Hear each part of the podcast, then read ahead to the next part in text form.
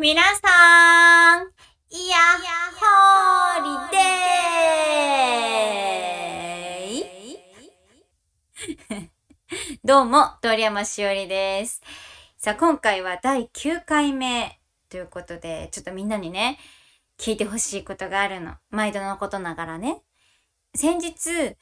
あの、私のもう親友であり、もう本当に同じ職業じゃないのよ。全然違う職業を頑張っている、本当ライバルみたいな存在からね、唐突に連絡があったんですよ。2ヶ月ぶりぐらいじゃないかな。まあもともと、あの、お互いのその心境とかをね、また状況を伝え合っていた中で、あの、本当この、まあ、数ヶ月間、いろいろあって、まあ嬉しいことも悲しいこともね、もちろん悔しいこともたくさんあったんですけども、その、違う道をこう進んでいても、いろいろ味わってきて、それでもお互い頑張っていこうねって言い合ってきた仲だったんですよ。そんな彼女から、唐突に自分の夢を叶えるために海外に行きますと。そんな報告をもらったんですよ。いや、もうね、友達の新たなその第一歩っていう報告をもらった時にめちゃくちゃ嬉しかったのよ。本当に。でね、まあそんな嬉しいお話をもらって、あ、これから海外に行くんだと思ってさ、いやもうそれだったら、もう本当に私のことをもう誰よりも応援してくれていて、まあ、知った激励も飛ばしてくれる大切な友人だからこそ、いや、これはちょっと成田に見送りに行きたいなって思ったんですよ。だって、ね、友達の第一歩ですから、いや、もうそれこそもう、もうね、見送りに行きたいって思ってた矢先に、その友人から、すでにもう成田にいますとかって、嘘でしょ？みたいな。何その行動力と思って。ほんとびっくりした。えー、みたいな。もういるの？みたいな。あの、事前情報じゃなくても、ほぼほぼ事後報告みたいなね、いただいちゃったんですけども。いや、ほんと、なんだろう、もう、やっぱね、一人で海外行くっていう勇気、その行動力、本当にすごいなと思って。まあそんな彼女をね、私は本当心から応援していて、お互い本当に頑張ろうねって言い合った中でね、ただそんな彼女は、私のこのラジオを聞いて、決心をしたって言ってくれたんですよ。いや、これもね、本当に嬉しかった。まあ、何よりもね、あの、私自身がね、今回本当に勇気をもらったんですよ。だってさ、この番組を聞いて、誰かの、なんだろう、こう、まあ、人生が変わるって言ってしまったらちょっと大げさかもしれないけども、まあ、例えば、そうね、やろうと思っていることの、こう、一歩をね、助けられたっていうことだったりだとか、まあそういった、その、何かをその変われるチャンスっていうのをこの番組で見出してくれたっていうこと。そう。あ、この番組にはそういう力もあるんだなっていうことを改めて感じさせてもらえたんですね。まあこれをね、教えてくれた親友には本当に感謝しかないなと思って。で、私は、まあ、そんな彼女の行動力だったり、勇気には本当に尊敬してるんですよ。で、これからも、ね、応援していきたいなって思っているし、え今ね、多分、この番組もしかしたら聞いてくれてるかもしれない。まあ、ちょっとね、あのーなんだろうな。あの、私としては照れくさいところではあるんだけども、やっぱり、この場を借りて、彼女のことをお話ししたのは、もう引き続き、お互い頑張りたいなって思った、まあ、決意の表れだと思ってもらえればなと思います。ね、遠くで離れてはいるんだけども、私も応援してるし、まあ、切磋琢磨し合ってね、やっていきたいなと思いました。引き続きね、このラジオが、一人でも多くの方に聞いてもらって、このラジオが心に響いてくれることを、私もね、引き続き頑張りたいなと思います。ね、みんないつも聞いてくれて本当にありがとう。なんか、締めっぽい言葉になったんだけどさ、これから番組スタートするからね。さあ、今週もよろしくお願いいたします。番組、スタートです。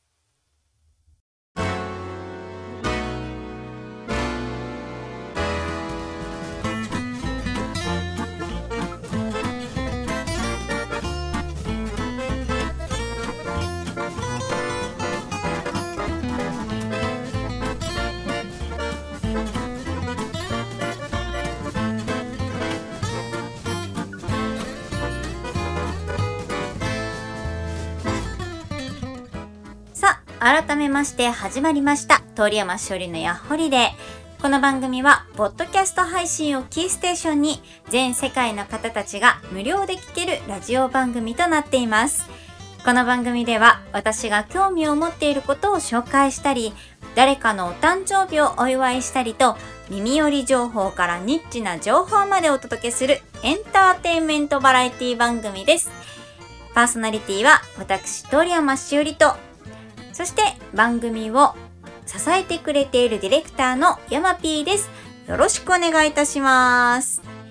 さあ、今回は第9回目ということで、毎回ね、同じコーナーをやっていますが、内容は恋恋のマシマシでご紹介していきますね。さあ、それではどんな番組があるかコーナーご紹介していきます。まずは私の趣味や特技、好きなものを語っていくしおりのしおり。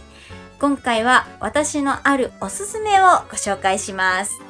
続いてはエブリデイアニバーサリー。今回は5月19日から5月25日までの気になる記念日とお誕生日の方をご紹介していきます。そして最後は美味しいご飯を紹介するご飯ですよです。今回はですね、昔ながらの〇〇のお店をご紹介します。今回もよりすぐりのご飯をご紹介させていただきます。ぜひ最後までお聞きください。そしてこの番組では各コーナーへのメッセージやコメントを募集しています。例えば、しおりのしおりでは皆さんの趣味を、エブリデイアニバーサリーでは皆さんのお誕生日、ご飯ですよは皆さんのおすすめのお店などをお聞かせください。コメントやメッセージ、やホリデー専用のツイッターアカウント、またはメールにてください。DM のアドレス、そしてアカウントはですね、アットマーク、RADIO アンダーバー、YAHOLIDAY、アットマーク、ラジオアンダーバー、やホリデー。メールアドレスは 17.t. yaholiday アットマーク gmail.com 17.t. やほりでアットマーク gmail.com です。たくさんのメッセージお待ちしております。さあ、これから始まるおよそ1時間、今週もどうぞお付き合いください。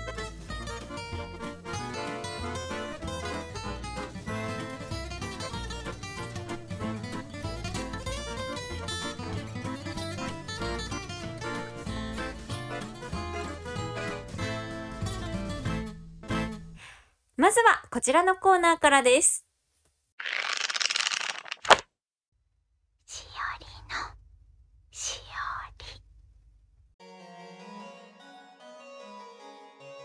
このコーナーは私通山しおりの頭の中にある本棚の中から一冊の本をご紹介するというコーナーです。本日ご紹介する1ページはこちら。私が選ぶまったり見られるアニメ参戦。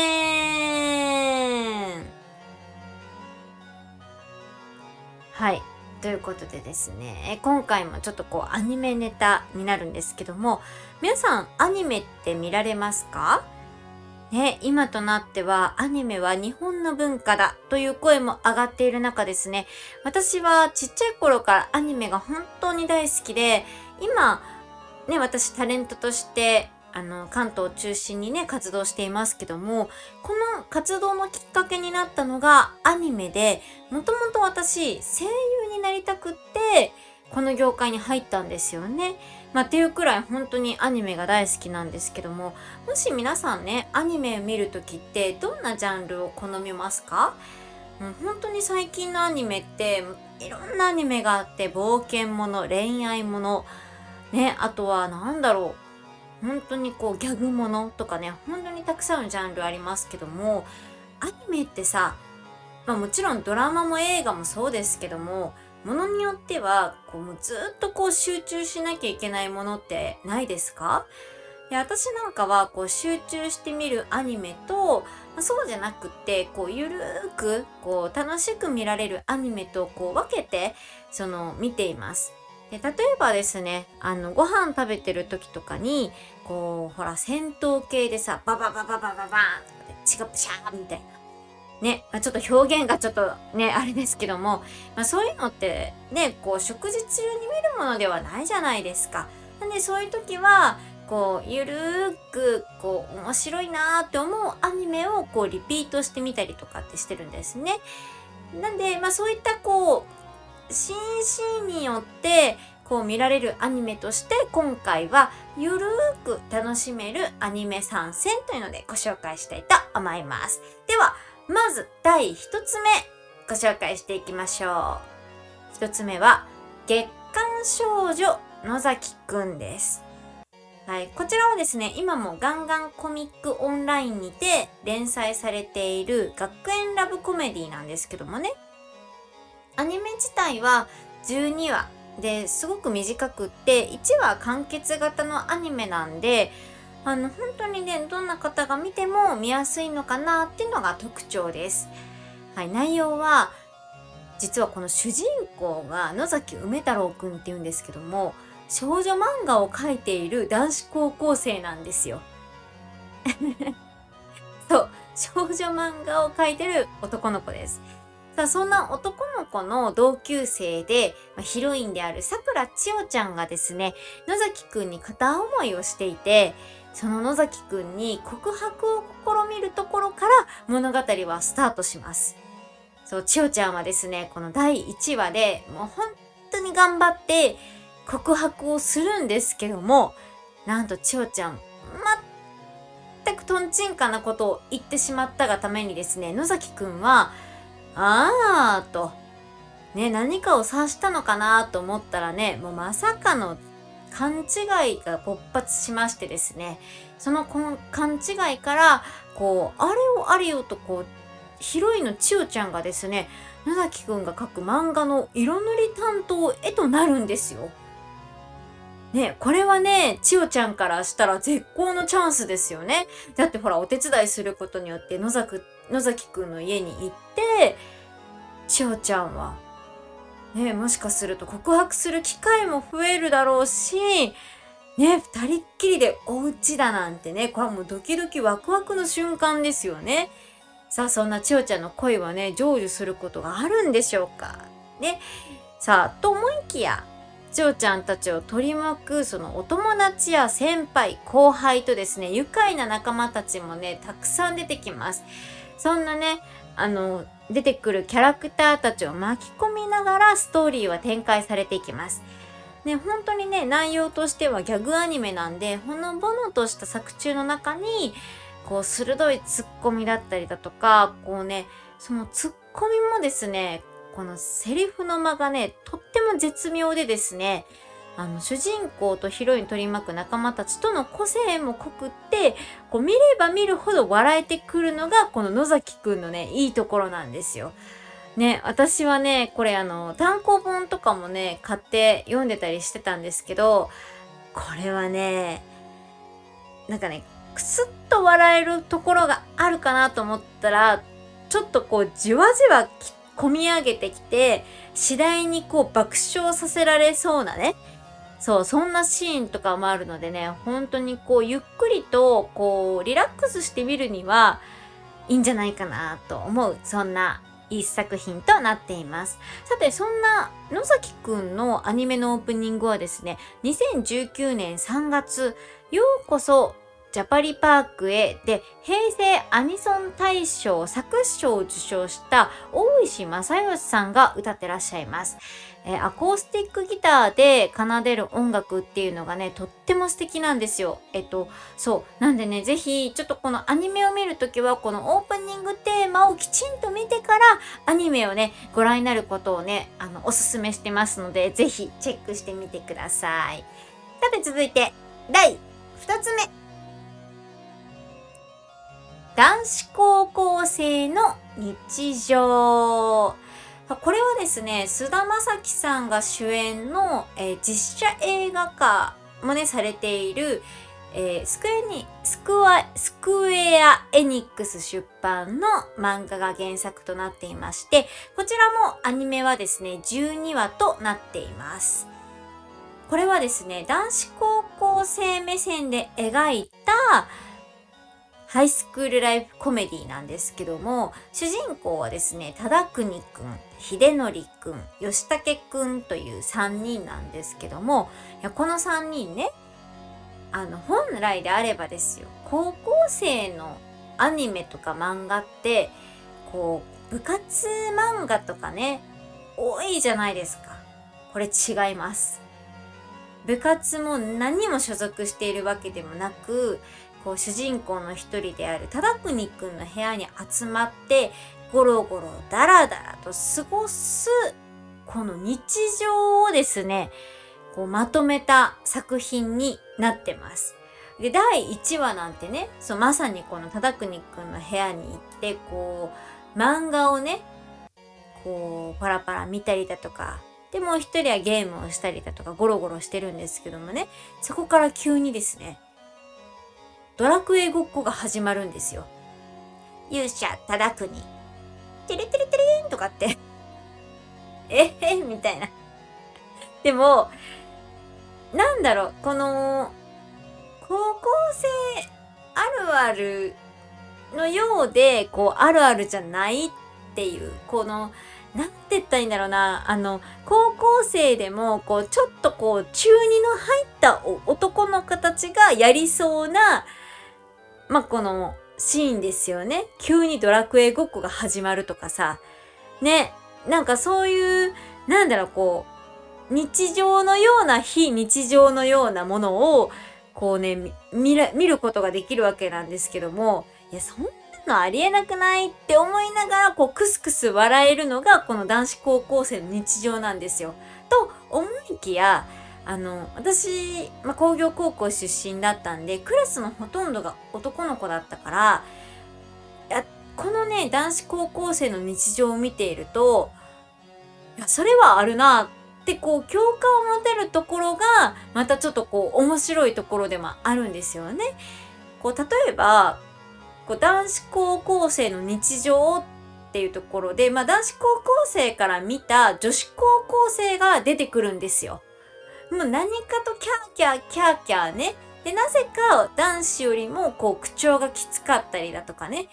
そう。こう立ち、立ち位置的にこうちょっと女の子の方が強いなっていうこういうシーンもそうなんですけど、あ、確かにこれ、あの、女の子がいっぱいの高校だったらあり得るなーとかね。そう、そういったところも、こうなんか笑えてくるんですよね。でもう本当に1話完結型でこう本当ゆるくこうギャグが繰り広げられるので気軽に本当に見られるアニメなんでご飯中とかでもこうまあクスクスねこう笑いながら見られるのがポイントかなと思ってますのでこちらもぜひね見てみてください。さあそして最後第3作目。3つ目は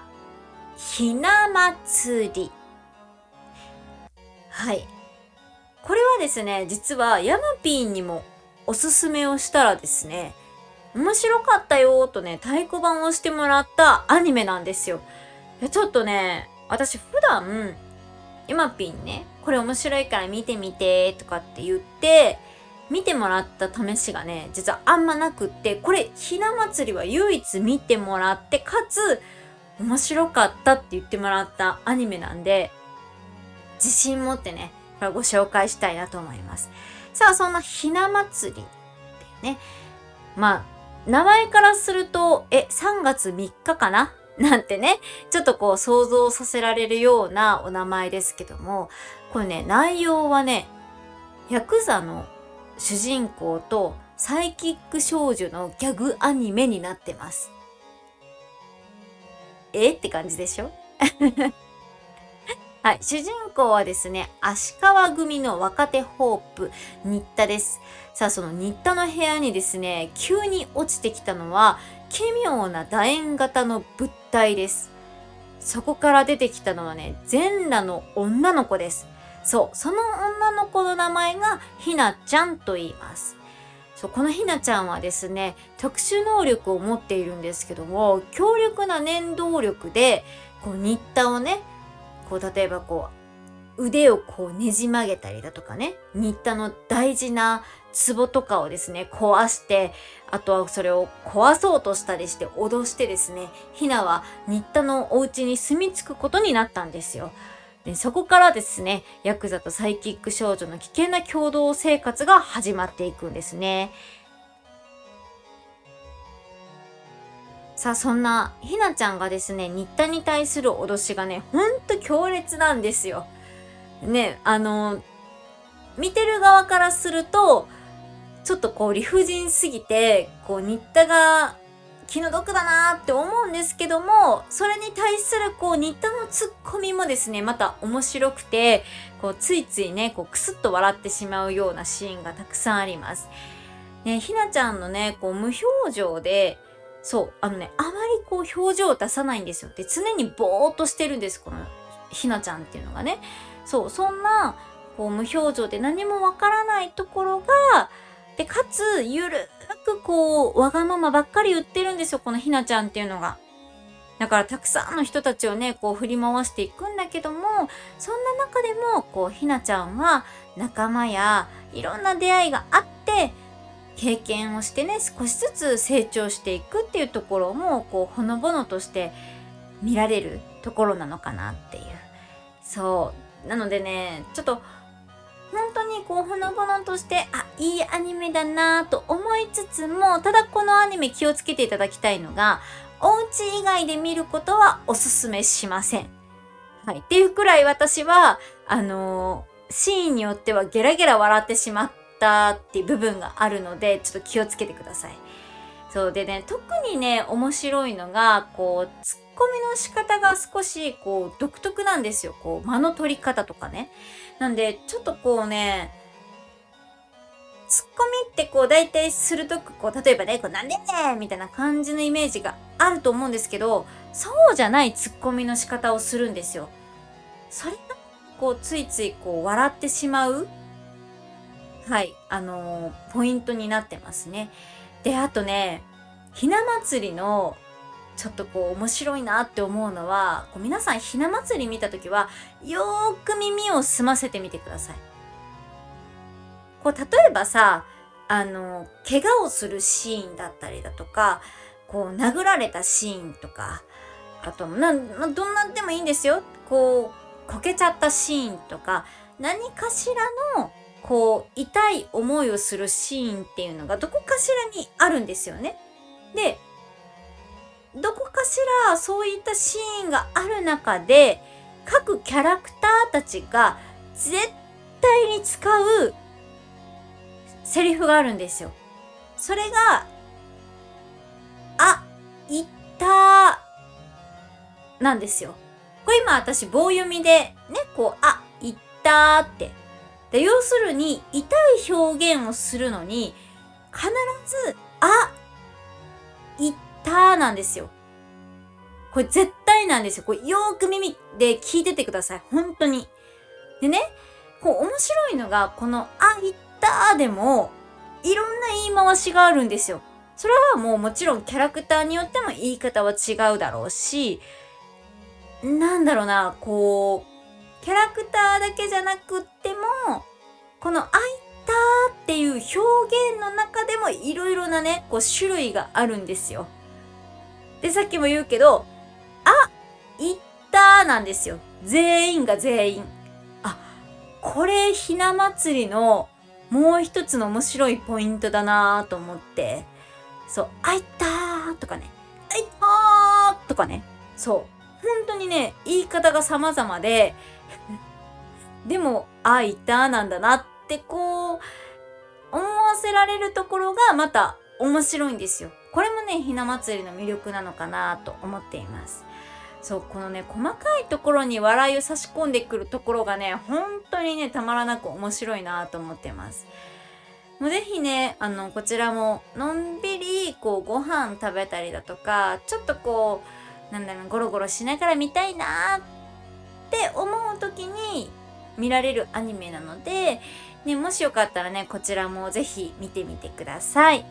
さあ、今回はですね、ね、のんびり見られるアニメ参戦ご紹介しましたけども、いかがでしたでしょうか？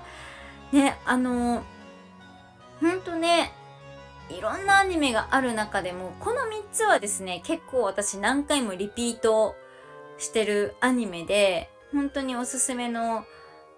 作品ばっかりなんで、ぜひあの、見たよっていう方、もしくは知ってるよっていう方いらっしゃいましたら、ぜひね、あの、コメントよろしくお願いいたします。楽しみにしてますね。以上、しおりのしおりでした。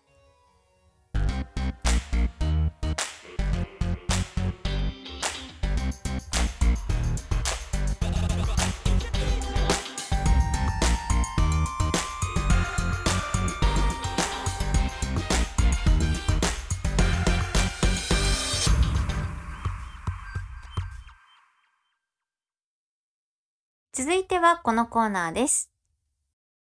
エブリデイアニバーサリー、通山しおりの毎日が記念日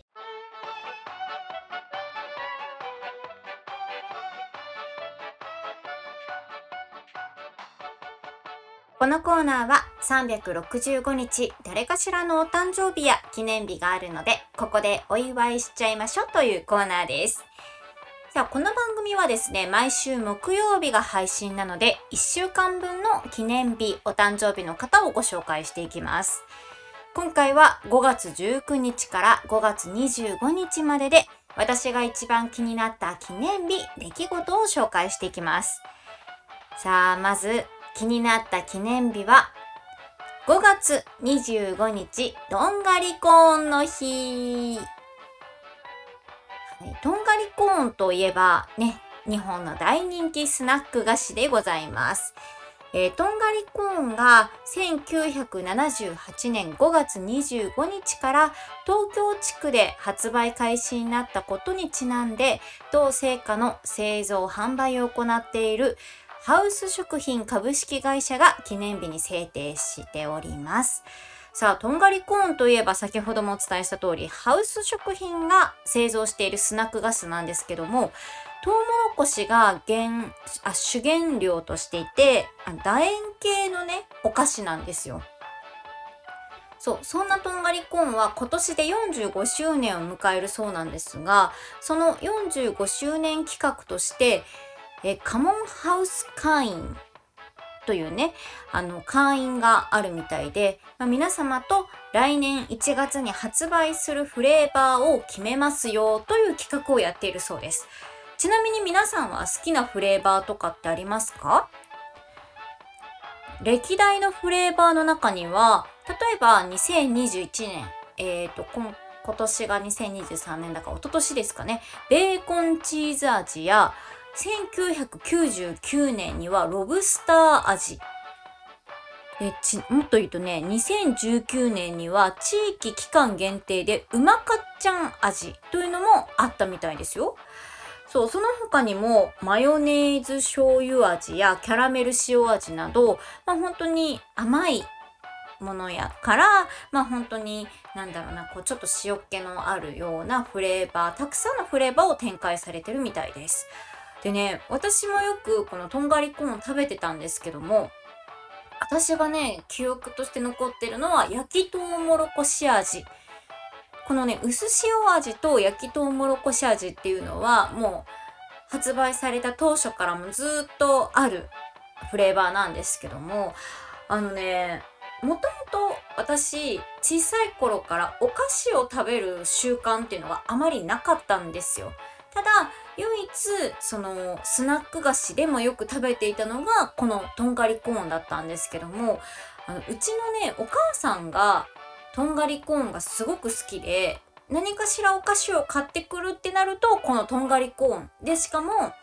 フレーバーもさっき言ったみたいにいろいろねお名前出てきたと思うんですけど私こんなにたくさんフレーバーがあったってこと知らなかったんですよ。母親が買ってくるのが全部焼きとうもろこし味だったからっていうのもあって。そうだから今回、まあ、この記念日を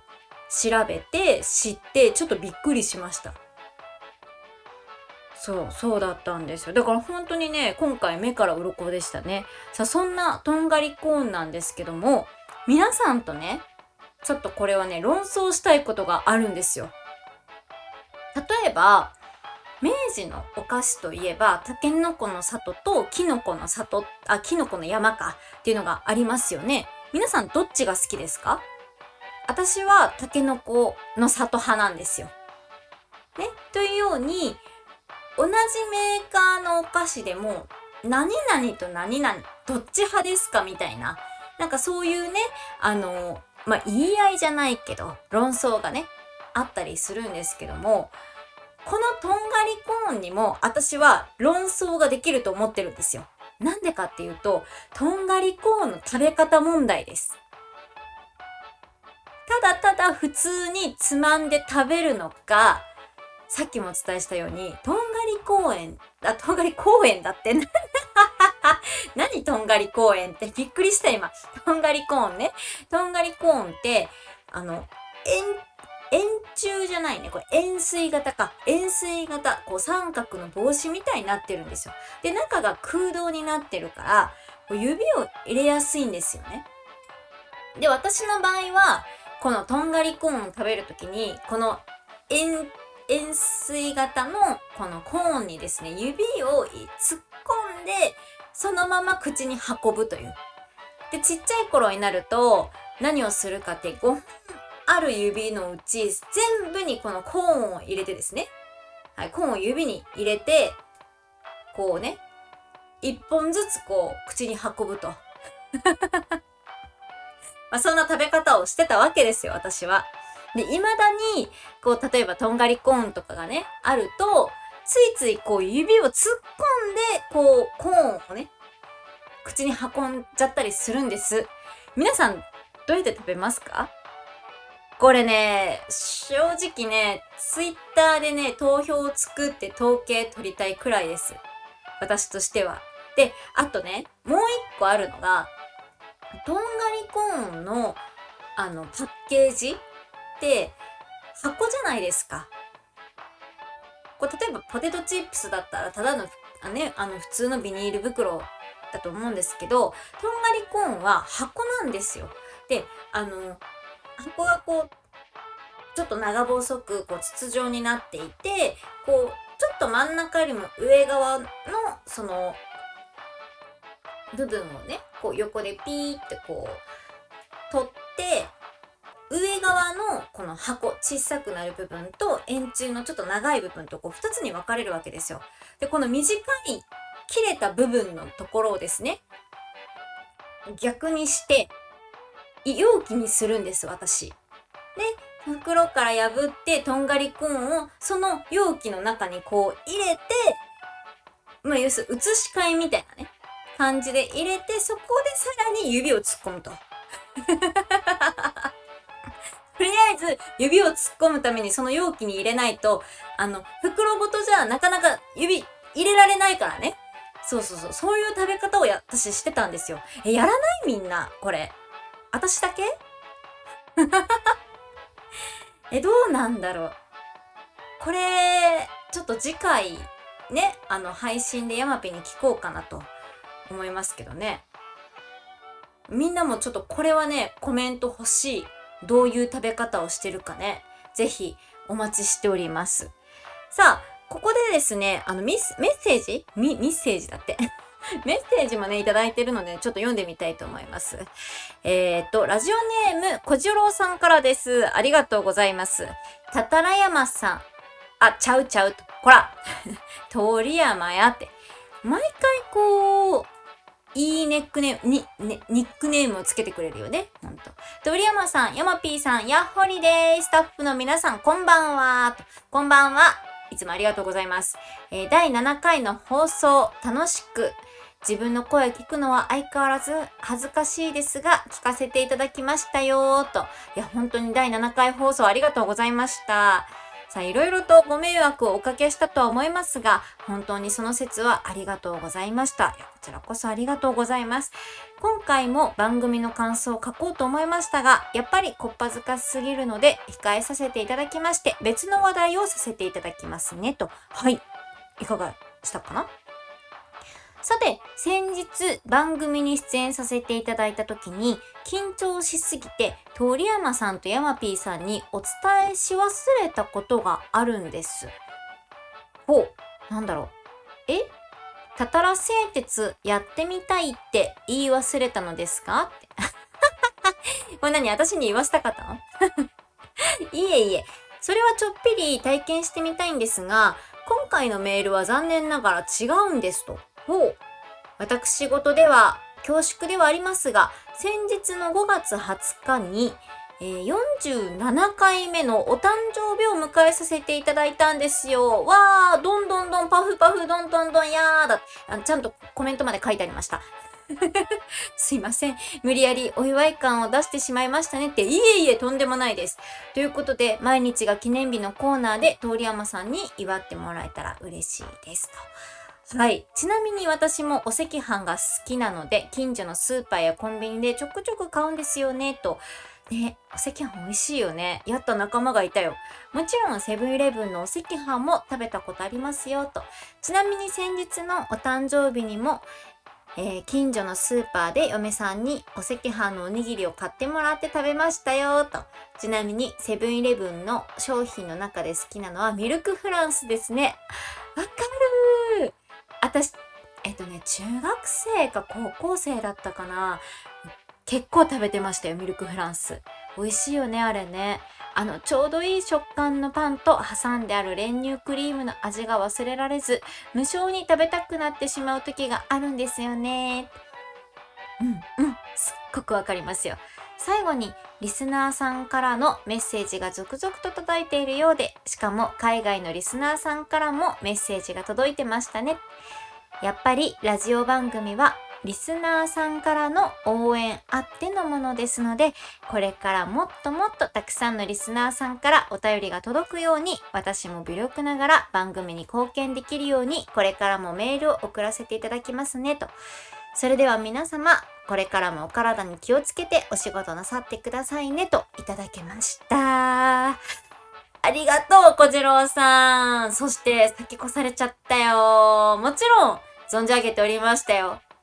お誕生日。本当におめでとうございます。実はね、あの、このメッセージいただく前に、まあ台本とかも私今自分で書いてるんですけども、今回バースデーソングをちゃんと歌おうと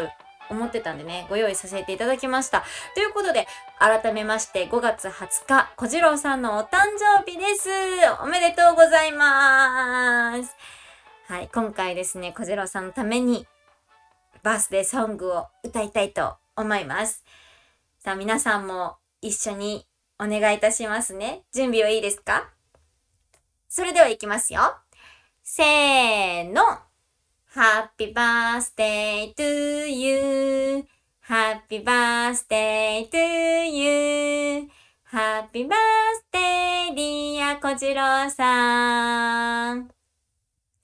Happy birthday to you. 小次郎さん、お誕生日おめでとうございます。この一年も、とってもとっても幸せな一年になりますように。以上、エブリデイアニバーサリーでした。最後はこのコーナーです。皆さん、ご飯ですよ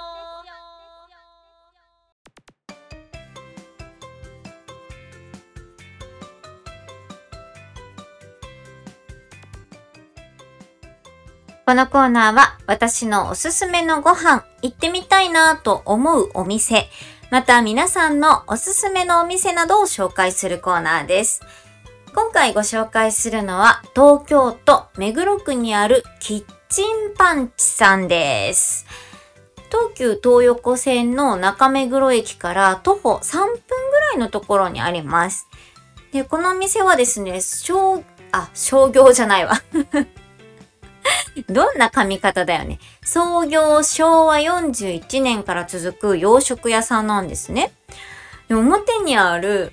このお料理サンプルとかね、あと店内に入るそのドアの色使いがね、ちょっとこう昭和を感じさせられるようなレトロな空間だったんですよ。で私結構あの、レトロなそのグッズだったりだとか建物を見るとちょっとワクワクするんですよね。私好きだからさ。そう、ちょっとそんなね、雰囲気がいいなーって感じで、そちらのお店は、かなりの人気店らしくて、ランチタイムとかに行くと行列ができるほど本当に大人気なんですって。で、今回私はたまたま、あの、ランチ時っていうよりかは、まあ、ディナーの時間帯に行ったので、で、あとは、たまたまね、雨が降ってたんですよ、その日。まあ、多分そういうのも重なって、あの、並ばる、並ばる？並ばずにね、そう、行けたっていうのもあって、ほんとすんなりお店に入ることができました。そう、ランチ帯行くときはね、ちょっと皆さん気をつけた方がいいかもしれないですね。本当に、あの、かなり並ぶって聞いてますんでね。はい。さあ、そんなね、キッチンパンチさん、メニューは、本当に時期にしかない期間限定の大きなエビフライをはじめ、自家製デミグラスソースで食べるハンバーグとか、あとはナポリタンなど、本当にね、ザ洋食屋さんっていう感じのね、メニューがたくさん並んでいました。で、例えば、こうメインの料理にですね、トッピングとして、こう、エビフライをとか、カニクリームコロッケをとかっていうこともできたんですよね。なので、ちょっと私はね、本当に悩んで、悩みました。悩んだ結果、オムライスがメインで、ハンバーグトッピングをしていただきました。はい。いやもうね、ワクワクですよ。どんな感じなんだろうと思って。はい。で、実際に出てきたね、ハンバーグと、あの、ごめんなさい、オムライスとハンバーグのトッピングは、このね、横に添えられたね、デミグラスソースのハンバーグはね、トッピングなんですよ。なので、まあ、ちょっとこう、比較的小さめでね、提供されるんですけども、なんかね、存在感があるんですよね。なんで、ちょっとね、これはオムライスよりも先に食べた方がいいかななんて、ちょっと気になってみたんでね、実際に先に一口いただきました。そしたらね、濃厚なデミグラスソースのかかったハンバーグがね、ほんと柔らかくて、ジューシー。で、食べた瞬間、あ、洋食って感じられるんですよ、本当に。なんかね、こう、どこかね、こう、懐かしい味がする、このミラクルな感じで、私は今回さ、あの、オムライスを頼んだから、これ白ご飯と一緒に食べたら、これまた美味しいんだろうなーなんてね、そんな風にね、感じられる一品でした。さあ、そしてね、私は今回、メインオムライスをいただいたんですけども、そんなオムライスはね、ご飯の量がね、250g ありました。なんで、まあお茶碗、まあ一杯分ぐらいなんで、まあ私からしたら結構ボリューミーだなーって感じられるようでしたね。で、あの、一応オムライスに関しては大盛りにすることもできます。はい。なんでね、250足りないなっていう方はね、ぜひ大盛りをおすすめします。そんなオムライスはですね、こう、ほら、今さ、オムライスって、ちょっとこう、ふわとろな感じが流行りじゃないですか？なんかよくオムライスさんとか行くとね、こう、ふわとろっていうのがね、よく見受けられるんですけどもね、キッチンパンチさんのはね、違うんですよ。こう、あの、しっかりとこう、包み込んでるっていう感じの卵です。で、その中に、こう、パンパンに詰まったケケチャップライスが、このキッチンパンチさんのオムライスの特徴なんですよ。で、しかもさ、中の具材がね、まあ、こう、玉ねぎとか、まあ、鶏肉とか炒めたのが入ってるんですよ。まあ、まあ、まさに、ケチャップライスですよね。ね、そんな玉ねぎ、鶏肉とかも、こうね、めちゃくちゃ細かくじゃないんですよ。ちょっと大きめなんですよね。具材が。だから、もうなんだろうな、この、どことなくこう、実家のお母ちゃんが作ってくれたようなオムライスね、それをね、ちょっと連想させられるような見た目でしたよ。そう、もうね、本当に、昔ながらやなーっていうような感じの見た目です。そう、もうまさにあの、お店の外と同じような感じですよね。昔ながらって感じがします。さあ、そんなね、オムライスですけども、一口食べたらさ、ケチャップライスの、こう、酸味がね、こう、来るんですけど、でもね、なんだろう、何を入れてるんだろうなって、ちょっと私気になってるんですけど、酸味が来たかなと思ったんだけど、でも、まろやかさも感じるのよ。なんだ、もしかしたら、クリームじゃないけど、こう何か、あ、バターかな？そう。ま、なんか酸味が強いっていう感じよりかは、まろやかさもこうね、体験できるから、なんだろうこの味のバランスと思って、すっごく美味しいのよ。で、そのさらにね、その、卵との相性もね、本当にいいのよ。バランスがいい。だから私ね、段夜ご飯食べるときって、だいたいご飯、まあお米をね、あんまり食べない。もしくは食べても本当に量を減らして食べてるんですけども、250g 飽きることなくペロッと食べられちゃいましたね。いやー、なんだろうな本当に美味しかった。ちょっと、こうやって今ね、話をしてても、なんか無性に食べたくなるんですよね。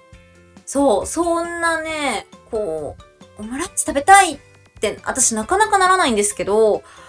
ちょっともう一回食べてみたいなーって、そう思わせてくれるのが、キッチンパンチさんのオムライスですね。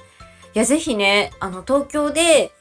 あの、あ、ちょっと洋食食べてみたいなーって感じられた方いや、ぜひね、あの、キッチンパンチさん行ってみてください。この私のかなりのおすすめのお店なんで、はい。もし、行ったよっていう方いらっしゃいましたら、あとは、いや、実は行ったことあるんだよねっていう方も絶対いると思うんですよね。なんで、もしよかったらね、キッチンパンチさんについてのね、コメントもぜひお待ちしております。あ、ちなみに、もし行った方で、あの、エビフライ食べたよっていう方いたら、ぜひ教えてほしい感想を。そう。私まだ食べてないから、次行った時は、エビフライ食べたいなーって思ってるので、ちょっと皆さんもしね、あのー、キッチンパンツさん行ったことありますっていう方、ちょっと情報を求めます。はい。ぜひ、よろしくお願いいたします。さあ、今日もごちそうさまでした。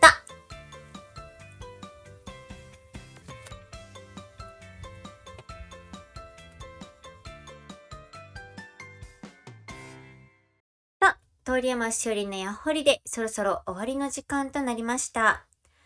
さて皆さん、今回は私もヤマピーも多忙とはいえ、配信が遅れてしまって本当に申し訳ございませんでした。えー、楽しみにしてくださった皆様、大変お待たせいたしました。えー、次回はですね、予定通り配信できるように、私もね、努めていきますので、どうぞ引き続きね、ヤッホリデーをよろしくお願いいたします。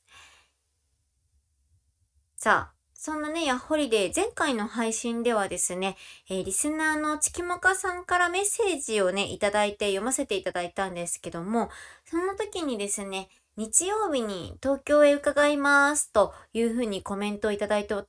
おったんですね。なので、あの、もともとチキモカさんとは、あの、交流があったんで、今回、なんと、約2年ぶりですよね、多分ね。はい、2年ぶりに再会を果たすことができました。どんどんどん、パフパフ本当に、久々だったんでね、本当にお会いできて嬉しかったんですけども、そう、まあ、今回まあお会いしたっていうことで、まあ、前回、まあ、前回ではないんですけどもね、第何回目 ?2 回目？の時にご紹介させていただいた、あの、ご飯ですよでお伝えしていた蒲田のとんかつ青木さんへ行って、とんかつを食べて、でね、夜の亀戸天満宮へ行ってきました。もうね、この暗闇に高校と光るスカイツリーとね、この境内、要するに亀戸天満宮の境内のこの、なんだろう、明かりとね、この静寂な佇まいとのコラボレーションがね、本当に綺麗で、で、私、亀戸天満宮さんは何回か行ったことあるんですけど、この夜の、あの、亀戸さんに行ったのは本当久々だったんですけどね、あまりの綺麗さにね、ちょっと息を飲んじゃいまして、私。で、今回私、携帯電話、あの、iPhone 40 Pro 使ってるから夜景モードも本当に綺麗に撮れたんですよ。なんでね、インスタグラムでまた写真アップするんでね、ぜひこちら見てみてくださいね。さあ、そしてですね、なんと、月もかさんがですね、大阪からわざわざお土産をね、持ってきてくださったんですよ。嬉しかったなそう。関西といえば、ですよね。京都の生八つ橋と、そしてもう一個。実は月もかさんってですね、クリエイターさんで、ご自身の作った作品もあの販売されているカフェがあるんです。それがメイクイカフェさんというお店なんですが、ここのシフォンケーキをですね、なんと持ってきてくださったんですよ。そう、もともとね、このメイクイカフェさんでね、あの、私たちランチを食べに行ったこととかもあったりで、本当に大好きなカフェのあの、シフォンケーキだったんで、超嬉しかった。で、4種類お味があったんですけど、私は抹茶黒豆とチーズクリームをいただいたんですね。もうね、どちらのシフォンケーキも、とにかくふんわふんわしてんのよ。柔らかいの。でね、この抹茶黒豆の方は、こう、しっとりしたお豆さんと、こう、抹茶の濃さがね、ほん当にマッチしていて、もうお口の中がね、わっていう和風たっぷりな感じがね、お口の中に広がって本当に美味しかったです。で、その後にですね、クリームチーズも、もうちょっと結構ね、お腹空いた時に食べたからね、もう、いや、これは2つ食べちゃおうと思ってクリームチーズも食べたんですけど、なんかね、クリームチーズはね、びっくりしたの。なんか出来たてのチーズケーキを食べているかのようなね、チーズの香りが本当にこうたまらなくて、一口ね、こう、口に入れた瞬間ね、溶けていくかのような口どけで、本当に美味しかった。いやもうね、久々のメイクイカフェさんのシフォンケーキね、最高でしたよ。ちきもこさん、本当にありがとうございました。ちょっとね、私、改めてね、関西に行ったらね、あの、またお邪魔したいなと思いましたんで、ちょっともし、ね、月もこさんだけでなく、あの、メイクイカフェのオーナーさんも聞いてらっしゃったら、ぜひよろしくお願いいたします。さあね、そんな短い時間だったんですけどもね、本当に会ってくださってありがとうございました、ちきもかさん。今度はですね、私が大阪に行った時にはですね、あの、関西の神社巡りもね、一緒にできたらなと思っています。本当にありがとうございました。さあ、さて、ヤッホリデーは皆様からのメッセージも大募集しております。メッセージは、ヤッホリデー専用のツイッターアカウント、えー、こちらがですね、アットマーク、RADIO アンダーバー、YAHOLIDAY をフォローして、ぜひご利用ください。そして、あの、メールでもメッセージ可能となっております。メールアドレスは、17.t. yaholiday アットマーク gmail.com 17.t. yaholiday アットマーク gmail.com です。いや、この番組はですね、本当にこう皆さんとの参加型の番組を目指してね、引き続きやっていきたいなと思いますので、たくさんのメッセージお待ちしております。さあ、今回もですね、第9回目の配信お付き合いいただき、本当にありがとうございました。次は、早いですね。もう10回目ですよ。はい。第10回目もぜひ楽しみにしていてくださいね。それではまた来週お会いしましょう。まったねー。